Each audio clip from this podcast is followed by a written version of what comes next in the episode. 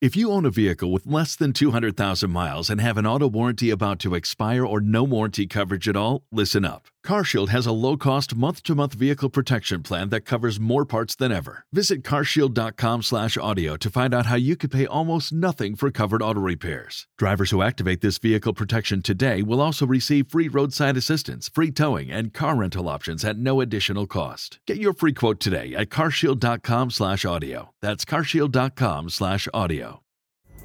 Pulling up to Mickey D's just for drinks? Oh, yeah, that's me. Nothing extra, just perfection and a straw. Coming in hot for the coldest cups on the block. Because there are drinks, then there are drinks from McDonald's. Mix things up with any size lemonade or sweet tea for $1.49. Perfect with our classic fries. Price and participation may vary, cannot be combined with any other offer. Ba da ba ba ba. Hello, friends. It's Mike Rowe. this is The Way I Heard It, episode number 286, otherwise known as chapters 13 and 14 of my mom's best selling book, Vacuuming in the Nude and Other Ways to Get Attention. Something very strange is happening here on The Way I Heard It. Something strange and wonderful and kind of humbling, to be perfectly honest. Last week's episode, wherein I shared the previous two chapters of my mom's book, was downloaded more times in one week than any previous episode of The Way I Heard It, ever.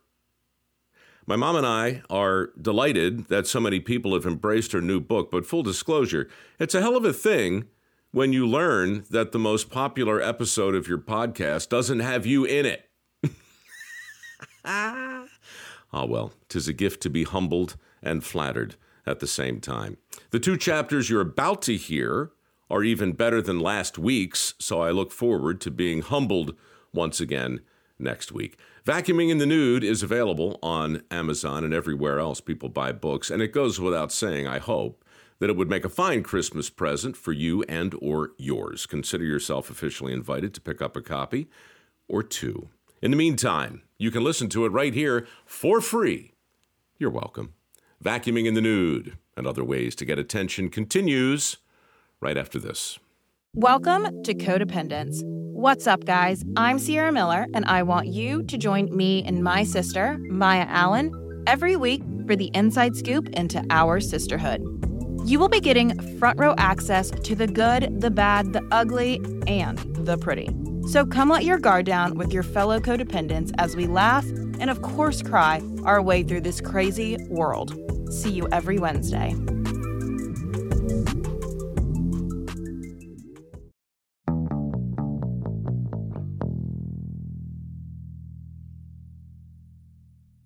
Chapter 13 Madam Secretary.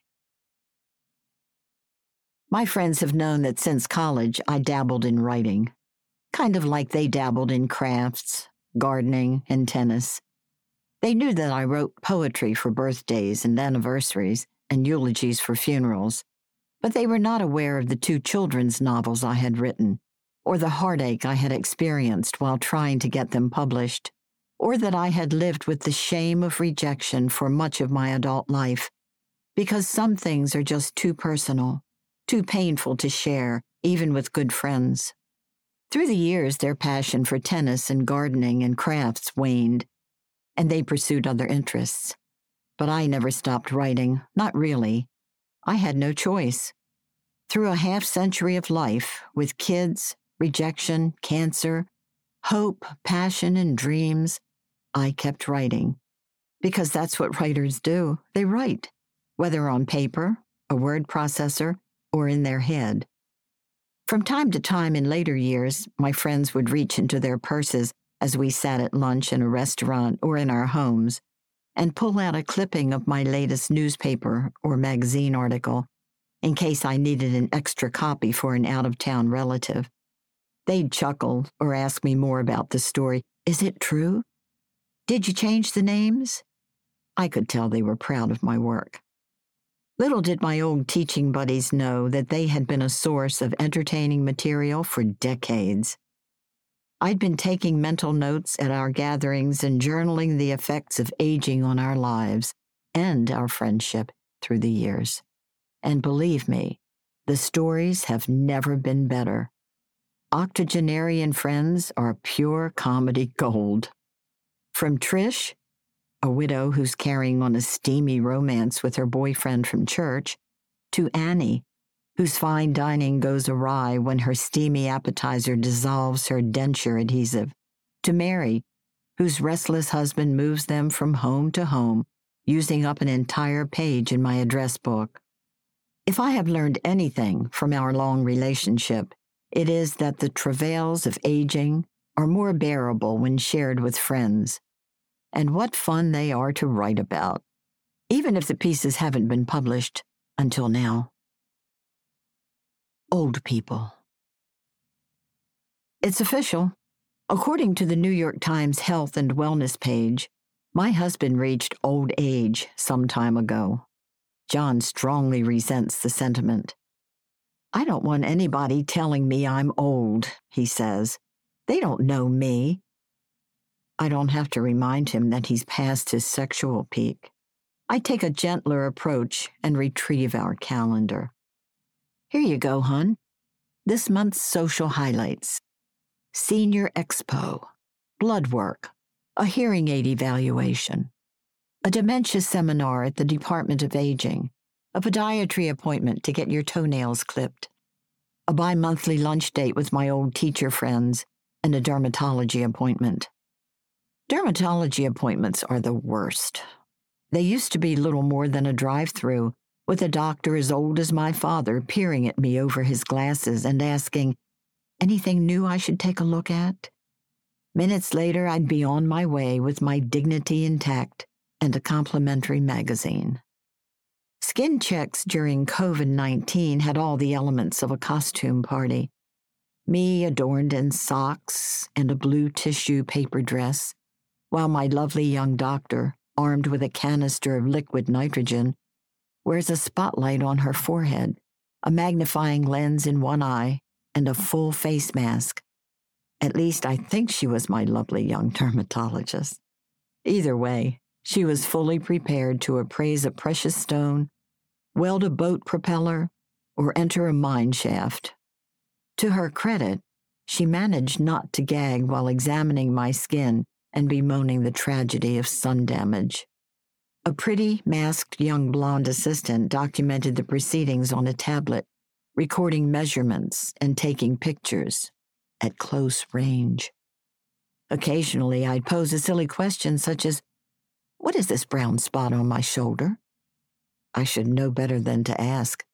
My old doctor used words such as freckles and age spots.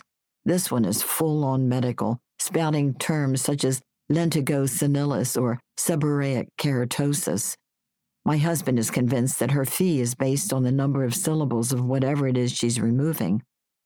After the ordeal, I'd stagger to the car with extra band aids, gauze, wound care instructions, and an appointment card, another social event for our calendar.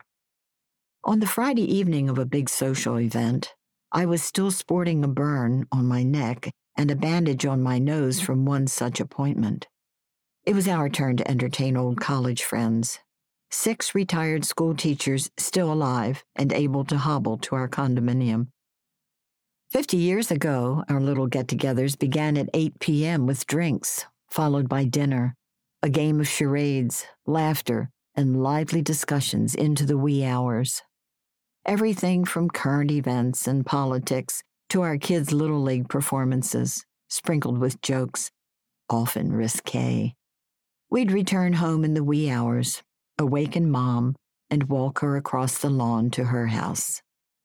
On this Friday, I served dinner at 4:30. Then we sat around sipping non-diuretic drinks and complaining about everything from pacemakers and prostates to colonoscopies and cholesterol. We had a good laugh when Joanne told us about her call to the urology office to make an appointment. The secretary asked me to hold, so I told her, Hun, if I could hold, I wouldn't be making this call. By 7 p.m., our living room looked like the lounge in a nursing home, with guests sprawled across the furniture and nodding off. We put them on the elevator at 7:30, agreeing that our next get together, Jack's 88th birthday celebration, would be over lunch. Our friends tottered to their cars while we waved goodbye from our balcony, grateful that we weren't the ones making the late night trek in the dark. By 8 p.m., John was in his slippers and ensconced in his domain, a blue leather recliner six feet from the television. To his left were his tablet, a crossword puzzle, and the TV guide. On the right were his flip phone, evening pills, and a bottle of water. With the drone of the dishwasher in the background, we put our feet up and agreed that there's something to be said for old age. Fifty Shades of Gray Matter.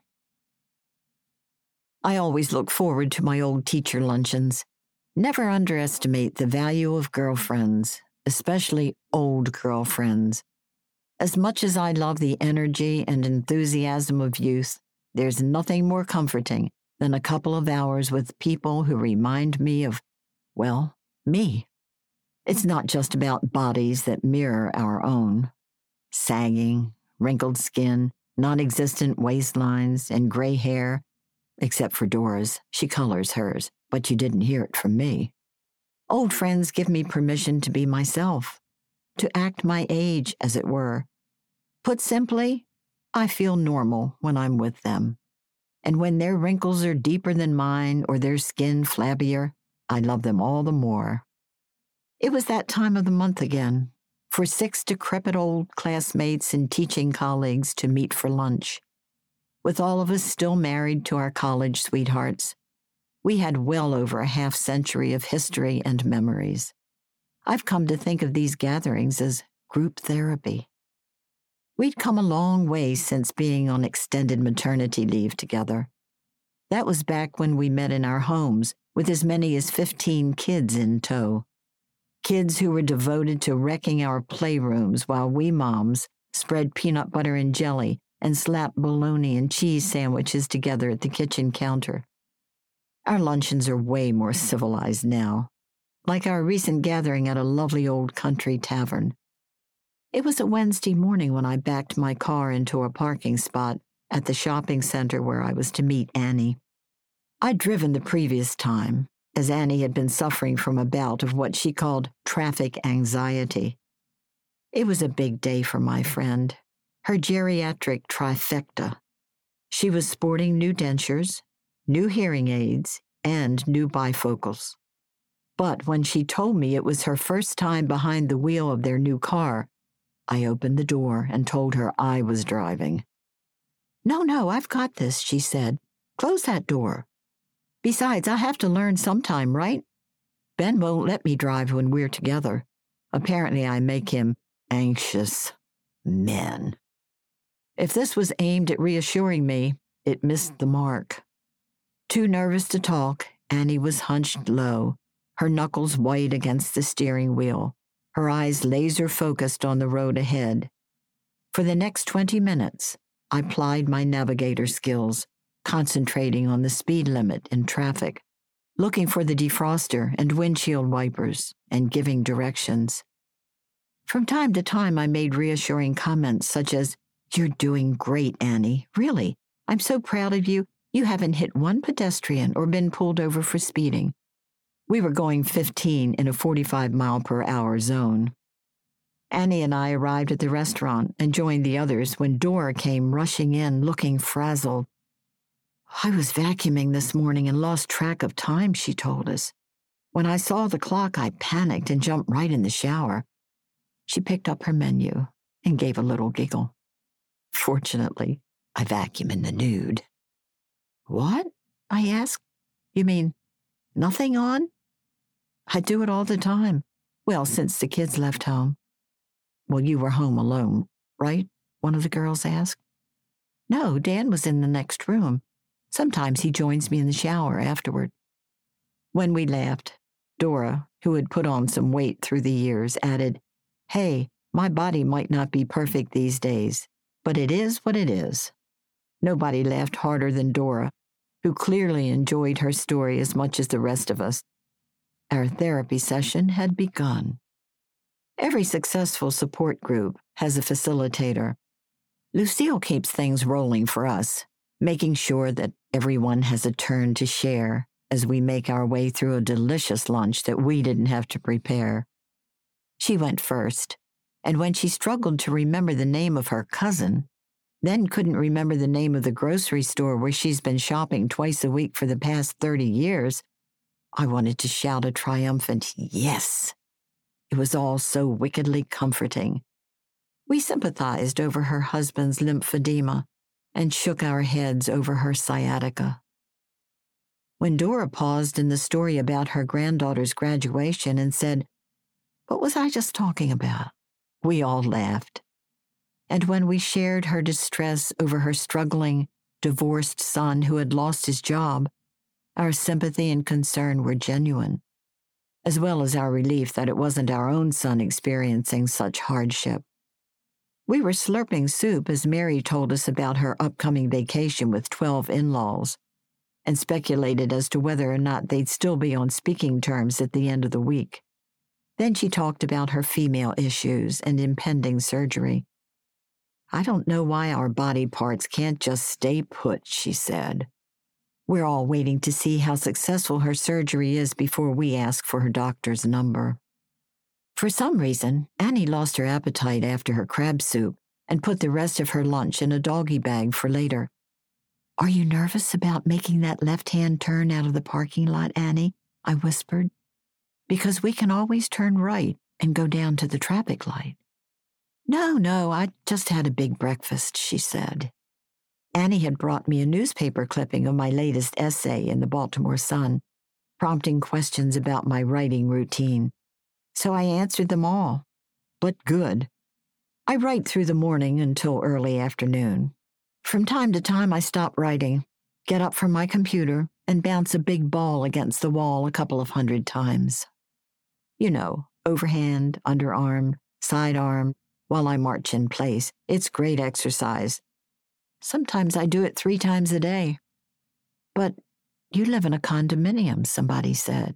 Aren't you afraid your neighbors will hear you? Well, I hope they do, I said. I want them to think we're having rough sex. We were all laughing as I explained that rough sex means you're awake for it. When we finished, figuring our bills and tips took a good 15 minutes, and Trish finding her car keys another five. She looked everywhere and finally dumped the contents of her purse onto the table so that we could all help. No car keys. At that point, Lucille remembered that Trish had ridden with her. After we looked at our calendars and chose a date for the next get together, we rose to leave, standing in place a minute or so until our joints creaked into motion. On our way home, after successfully negotiating the left hand turn out of the parking lot, Annie confided in me. Peggy, that hot crab soup dissolved my denture adhesive and I can't chew. I thought you were quiet, I said. Take them out now so we can talk. She did. I'm starved. We're stopping at the dairy for a milkshake on the way home. Honestly, who needs therapy when we have old friends?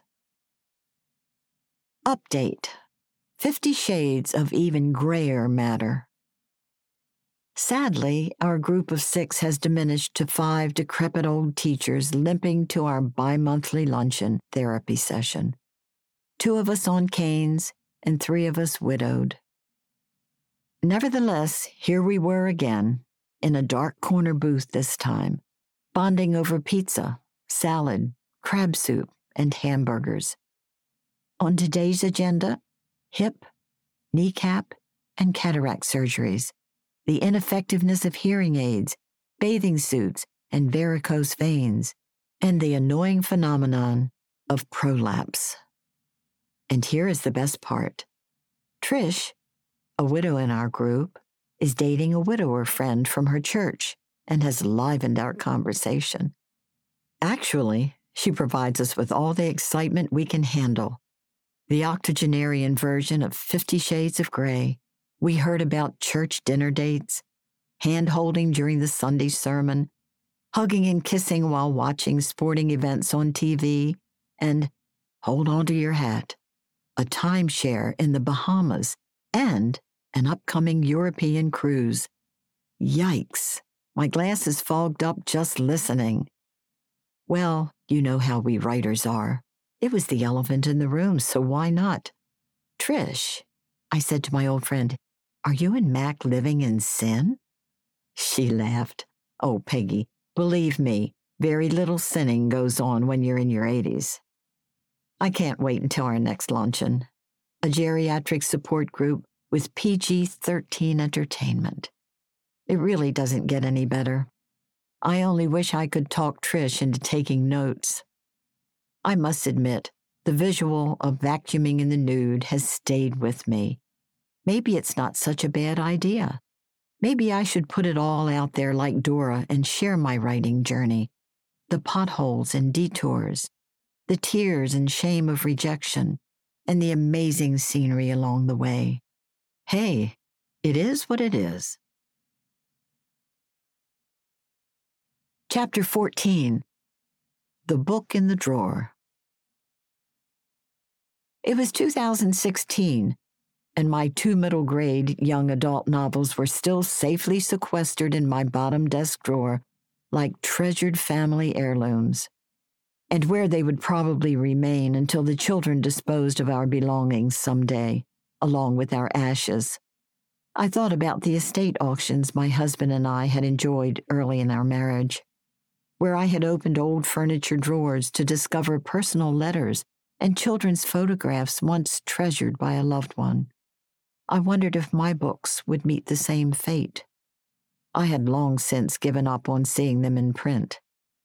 I was somewhat comforted by a favorite trope trotted out by presenters at conferences.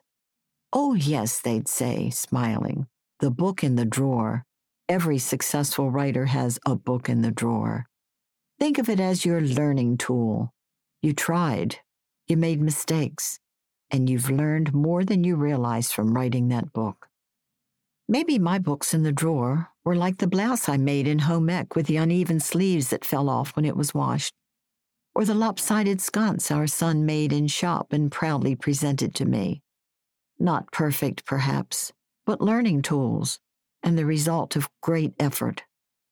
Perhaps I was ahead of the game with two learning tools in my drawer.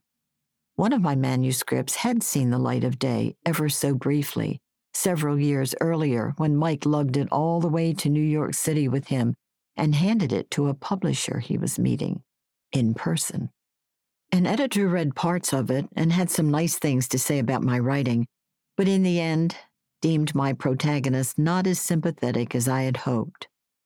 Still, writing filled my life. And though I still dreamed of publishing a book, there was satisfaction in seeing my essays and stories in newspapers and magazines. Mike routinely told me, just keep writing, Mom. Who knows, maybe you're writing a book right now. Your stories are great. To this day, people, writers especially, are curious to know how I finally managed to break through the iron dome of the book publishing world in my dotage. It's a long story, I tell them. Pull up a chair. Just a growing up story. Do not underestimate the power of guilt.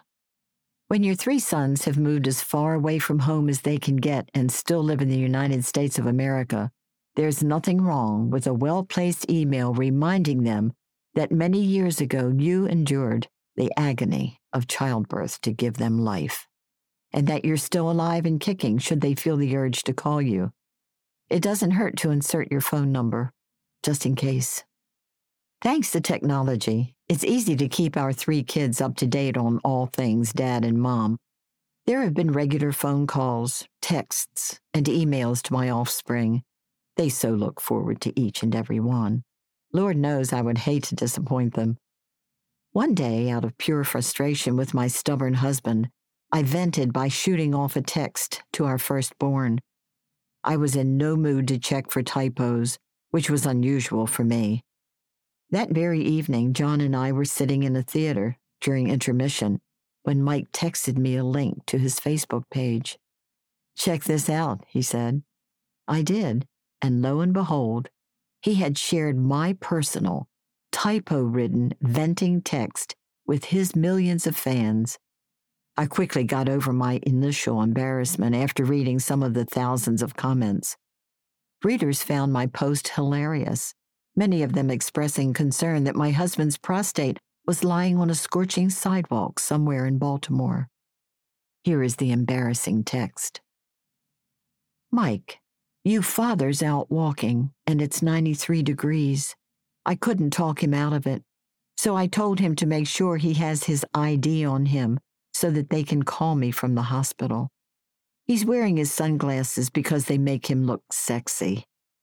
I reminded him that lying prostate on the sidewalk is never sexy, no matter what you're wearing. If he is still alive, we're going to the theater tonight to see Sister Act. A couple of days later, Mike called. Hey, Mom, I think we might be onto something here. Send me another text next week and we'll see what happens. A week later, after Mike returned from the road, I sent him another. Home from New York yet, Mike? Get this. Your father wants to go to northern Scotland on our own, rent a car. We are people who get lost in Baltimore, and they drive on the left. I told Dad we're not going anywhere until he has that hernia repaired. It's making eerie groaning sounds. Along with his squeaky foot brace and squealing hearing aids, he's like a one man band. Stay tuned. Call soon. This text was even more popular than the first, so, per Mike's request, I wrote him a humorous story in the form of a letter, then another, Read by Mike with pure joy, they received the same enthusiastic responses. The comments written to Mike by his fans were full of advice and every bit as entertaining as my letters, especially the cautionary ones warning Mike of our impending demise. I've included a few of my favorites. Donna O. Mike, cherish your parents while they are here.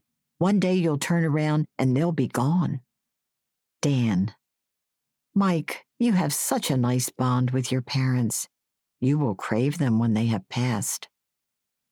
Alexander P. Their stories are so funny, Mike. Enjoy them while they are still alive, before their minds go. Connie. Love your parents, Mike. You never know when the Lord will be taking them home. and then one day, a dreadful occurrence. I left my blue purse containing my wallet and cell phone, in short, my life, dangling from the handle of a shopping cart in the Walmart parking lot. After somewhat recovering from a brief nervous breakdown, I called and shared my angst with the children. I needed sympathy. Two of them provided it, but not Mike. Don't tell me about it, Mom, he said. Sit down and write about it in a letter to me. Email it soon. I'm on the road tomorrow evening for a few days. So while the details were painfully fresh, I did just that, then hit the send button. I called my story Old Blue. Mike read it aloud, recorded it, and shared the video on his Facebook page before leaving town.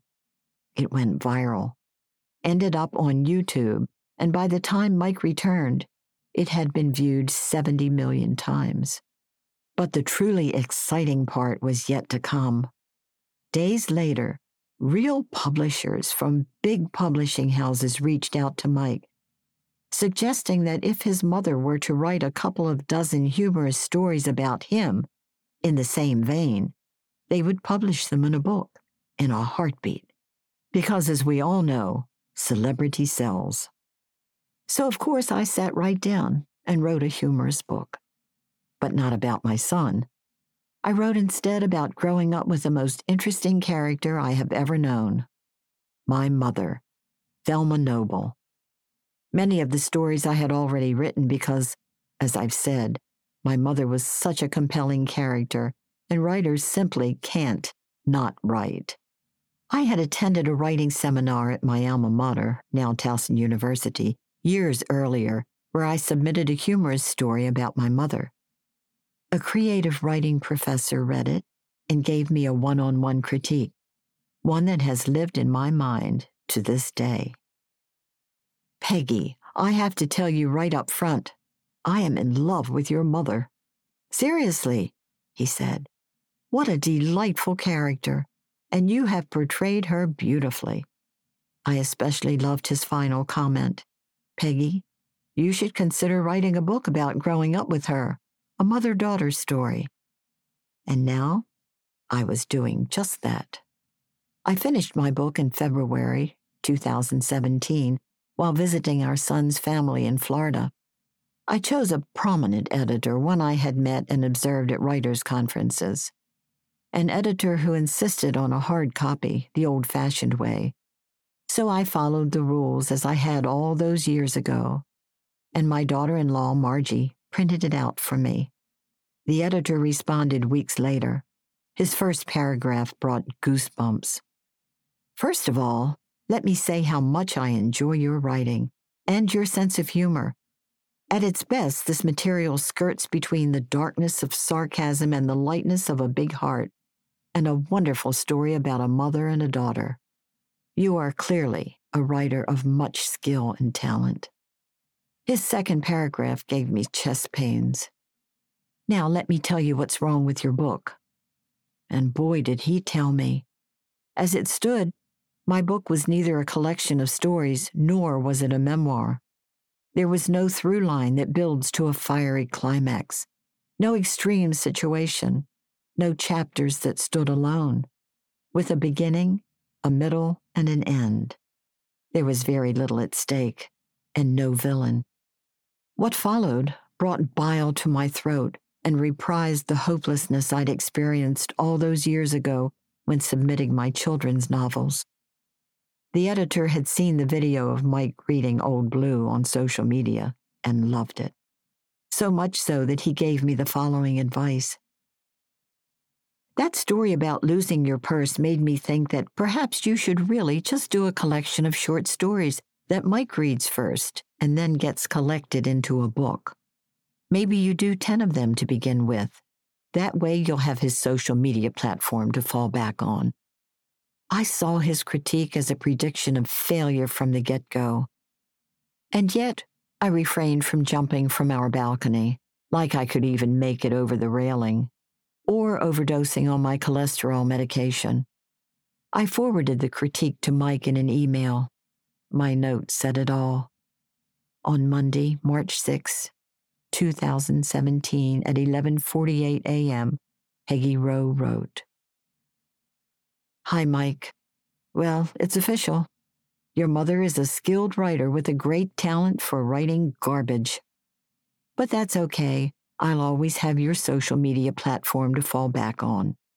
I'm not sure how to proceed. Maybe just forget writing and grow older gracefully, playing mahjong and singing in the church choir. Just kidding, of course. I'm fine. I just need some time to think and stop feeling sorry for myself. Mom. Of course, I hadn't even gotten to the editor's actual chapter by chapter critique with suggestions on how to make my book work as a memoir. In the meantime, my friend Michelle asked me several times if she could read my book. She offered to give me her opinion as an editor and writer, but instead of sending her my book, I revisited the first editor's chapter suggestions, agreeing with many of them especially the one I saw over and over. Make a scene for Pete's sake. Stop telling me. Show me. I worked until I felt hopeful again, and then I reread the editor's paragraph about falling back on my son's social media platform and lost my confidence. The book was worthless. Later, I was having lunch with Michelle one day when she finally convinced me to let her read the book that was causing me such angst. Two weeks later, we met again. She looked me in the eye and said, Peggy, this book is fucking hilarious, or something like that. I'm your friend. I will always tell you the truth. So we did some light revision and line edits, and when we finished, I sent it off to Mike, who then forwarded it to publishers while I prayed. They responded quickly. There was no interest. The general feeling was nobody knows your mother, Mike, and nobody has ever heard of your grandmother. It would be a tough sell. It was far from my first rejection, but this one felt especially cruel, as I had foolishly allowed myself to dream once again. Oh, yeah, despite the popular song of the 1930s, we never grow too old to dream. Those feelings of not measuring up and of being an outsider resurfaced. There would be no book. Not back then, not today, and not in the future. Of that, I was certain. I was wrong. At this point, Mike took time from his hectic production schedule to read my manuscript, from cover to cover, for the first time. His heartwarming comment to me was as good as having it published, almost. I so respect him as a writer. Mom, this book is terrific. It should be out there. You know, I've never done it before, but I'm going to look into self publishing. Maybe we can sell it on eBay. And then my son went away for a while and figured it out, while I sat at home trying not to think of the horror stories I had heard about writers who self published and had a basement full of unsold books. In the end, Mike and his company mikeroweWORKS, MRW Productions, were up to the task. I felt quite the literary professional sitting around my dining room table with my editor, Michelle Wojo Wojciechowski, representatives from Zest Social Media Solutions, who were designing the layout and putting my book together, and Jade Estrada, all the way from MRW Productions in California. What fun, throwing out ideas about page numbering, chapter titles, pictures, and dozens of other details. Who knew there were so many decisions? In my naivete, I'd assumed my work was finished. Silly me, not giving a thought to the title page, dedication, acknowledgments, forward, and table of contents, or even considering the inside front flap, inside back flap, biography, epilogue, and cover. We worked well into the evening that day, ironing out details while snacking on hummus, cheese and crackers, grapes, subs, and homemade cookies. Printing 10,000 copies and putting them on eBay with no guarantee of a market was an enormous risk. But in 2018, About My Mother was published by MRW Productions. When the printer sent me the first book off the line, I lifted it from the box as one might lift a newborn from a cradle. I embraced it and cried. Not the same tears of rejection and despair I had shed through the years, but tears of gratitude and wonder. And though he won't admit it, so did my husband, before taking a hundred pictures of me holding our book in every pose imaginable, other than standing on my head in every room of the house, even outdoors. I call it our book because John had read every word aloud to me so that I could hear it and get it right. Less than a month later, my son called with news that stopped my heart. Well, not really, or I'd be, you know. Mom, those 10,000 books we put on eBay, they've all sold. And that's when the real magic began. Publishers became aware of my book's popularity, read it, and came calling. Again, more heart stopping news. They want to publish your book, Mom. Big houses want your book. You have a decision to make. Once I recovered from the shock, reality set in. Oh, Mike, I said, I don't know how to do this. You handle it, okay? To say that I was suddenly embarrassed by the attention would be an accurate assessment. Suddenly, my book seemed small, inadequate, and unworthy of attention. It wasn't a page turner. There wasn't even a narrative arc as such. Just because I was compelled to write it was no guarantee it would have an audience. Would readers find the efficient, determined country girl who dedicated her life to her family a sympathetic character? The woman who had seen her young husband's immense worth and potential and orchestrated his career? indeed his very life? The woman who was determined that her two daughters would fulfill her own dreams? Or would they see my mother through my young eyes, a bossy, domineering taskmaster who embarrassed me in my teens by dancing in the aisle at Memorial Stadium and shouting obscenities at umpires? What's more, my straightforward, simple style of writing precluded beautiful flowing passages that one might want to read over and over. And Lord knows, there was no earth shattering or groundbreaking content. It was just a growing up story. Most of all, were publishers interested just because I was Mike Rowe's mother? Mike sensed my insecurities. Believe me, it's a mercenary business, Mom. Even if they did read it just because you're my mother, they wouldn't publish it if it wasn't good. It has warmth and humor and a mother daughter relationship people will relate to. Then, like a parent guiding an offspring along her professional journey, he said, And now you need to choose a publisher you like, Mom, somebody you're comfortable with, because you'll have a close working relationship. Publishers from the very same houses that had rejected my earlier books traveled to Baltimore to meet me. They brought flowers and gifts and took me to lunch. As they made their pitches and detailed their plans for marketing and book tours, I fantasized about how I would go about rejecting the ones that didn't measure up. Maybe I'd tell them, I'm sorry, but after careful consideration, your proposal just isn't the right fit for my needs at this moment. You see, my list is short. Maybe next time. Then I could add, but don't give up. Your work shows great promise. Good luck. When I came home and told my husband about the publisher who had just offered me a three book deal, he laughed. Boy, if that isn't the height of optimism, they do know you're 80, right? Mike and John and I discussed the publishers, their offers, their personalities, and the pros and cons of large versus small publishing houses.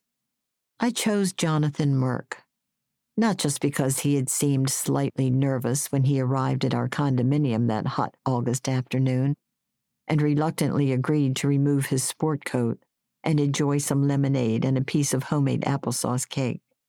Publishers probably have limited opportunities to work with writers in their 80s. And for some reason, he brought out my maternal instincts.